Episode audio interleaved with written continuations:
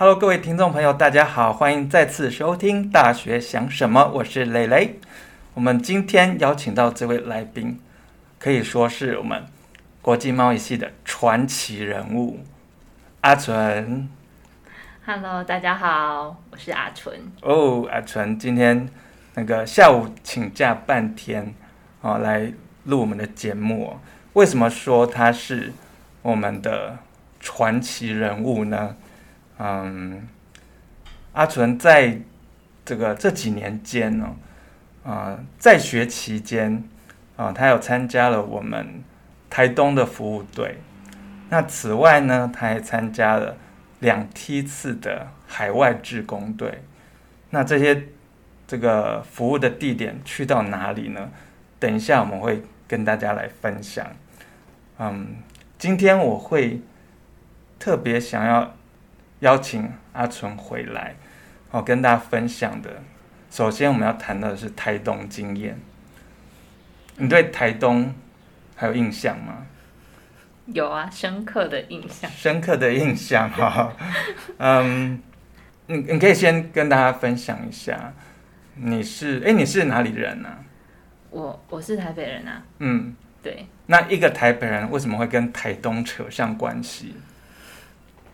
就是当初被老师看见了，然后嗯，就引导我一步一步接触台东志工，感觉好像在治疗某种疾病。对，我觉得有点一步一步的，我觉得有一点像。嗯，但是被老师看见，不见得会答应啊，或者是不见得会。啊、呃，持续啊，你是有持续的，对吗？对，我有持续。嗯，而且还负责重要的这个任务。对，就是老师的相信。嗯，所以那个时候会，你为什么会想要跟着我们？哈，我们这个团队的同学们一起去到台东。第一次听到老师他们。先介绍你们以前过去分享的那个经验嘛，嗯，对，然后就觉得，嗯，可以试试看啊，嗯，也觉得没有接触过国内的一些服务经验啊，嗯，我觉得我是还蛮容易喜欢去尝试的人，嗯，对，因为没有尝试，也不知道会有什么样的一些惊奇会出现，嗯，对，可以说是脑波很弱吗？应该，嗯，总结的话也不是吧。如果我没有老婆落的话，嗯，就也不一定不参加或参加，嗯、我觉得没有影响。其实，其实我觉得在大学里面，有些同学是这样，嗯，就当有老师邀请他去参加什么活动的时候，他就第一个就想说，嗯、呃，哎，那个谁谁谁有没有去？哦，他有去我才要去，哦，他没有去我就不要去。那你觉得你自己是这样的人吗？我觉得我不是哎、欸，嗯、所以你说的那种人才比较脑波弱吧？我觉得，嗯、我我觉得这种不是脑波弱，就是说，嗯，他没有办法自己做这个决定，就像像我，那这样算什么？嗯、这样，就我觉得是一种很有主见，很嗯清楚知道自己要什么，不要什么。哦，嗯，但不能都要吗？但要都要当然是很好，但我觉得。我其实很欣赏阿纯一点，就是他不是那种追随别人，就是我们有责任要交给他的时候，他不会说，哎，为什么是我？为什么不是他？啊，或者是我们邀请他，当年我们啊要开拓一个新的一个服务据点的时候，哎，我们就邀请他去啊探路，哎，他也就就这样答应了，然后后来呢，就接下了这个营队的这个。总招的这个重责大人，嗯，所以你觉得台东这一段的经验，嗯，对你来说有什么样的影响？有帮助你看见什么？比如说不一样的台湾吗？还或者是认识不一样的自己吗？有，我觉得很多，嗯，因为。我是我本身是转学生嘛，嗯，那我通常呢去修课的时候，我就是坐在那个教室最后面那个，然后低着头，嗯，就不会应该觉得老师不会发现我了这样子，嗯嗯、对。然后就是属于比较低调的那种啊，嗯、然后也是比较害羞的那一种。嗯，就不是那种爱出头的。对，我比较不爱这样。嗯、那透过活动啊，你会发现有时候自己的潜能吧。嗯，对，有时候非得要你上的时候，嗯，你会发现你原本以为自己不行的，嗯、但其实你不知道为什么瞬间就做到了。嗯嗯，对，那是一种训练出来的成就感，或者是一种爆发力吧。嗯嗯嗯，对。就当老师相信你的时候，你也相信自己。对。嗯。然后你就以为不会做到，但你做到了。嗯嗯。对。所以当你发现做到之后，你的心情是怎样？就很兴奋啊。嗯。然后也觉得自己跟以前不一样啊。嗯。或许我之后还可以再尝试更有挑战性的东西。嗯哼。对。然后呢，我我觉得阿纯之所以是另外一个传奇，就台东哈，我们学校在新北嘛。对啊。好，台东离我们已经够远了，然后他又参加了。国际志工的活动，而且不止参加一次，参加了两次，而且都是在嗯，去到一个我们一般人比较少去的地方。你可以跟大家分享这两个地方吗？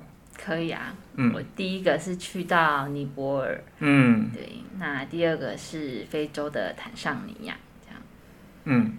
所以去到这两个地方服务，我我们先谈一下，你去到这两个地方分别做了些什么？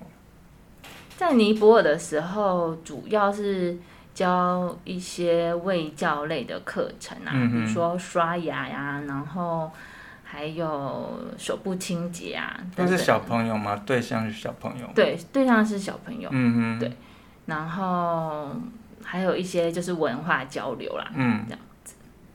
那在坦桑尼亚的部分就比较深度一点了，因为对象是大人，嗯、主要是大人族群。嗯嗯。那因为他们大人来这边学习了，那就没空顾小孩嘛，所以小孩就会有跟着过来。嗯。那我们就会分别开两种课程。嗯。属于大人的呢，就是教一些资讯类的啊，电脑怎么使用啊。嗯哼。那如果是小朋友，就是教英文语言类的。嗯哼。所以。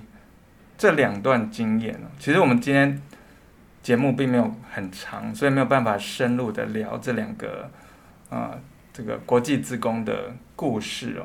但是我想知道是啊、呃，参加了这个国际职工的服务之后，对你的人生有什么样的冲击吗？有，嗯，就我会有各种觉得还有什么样的可能。我以后未来工作是不是也有可能在这样子，没有那么像台湾先进的国家，嗯哼，长期的工作，嗯哼。那那去这两个地方，你觉得跟台东又有什么不一样？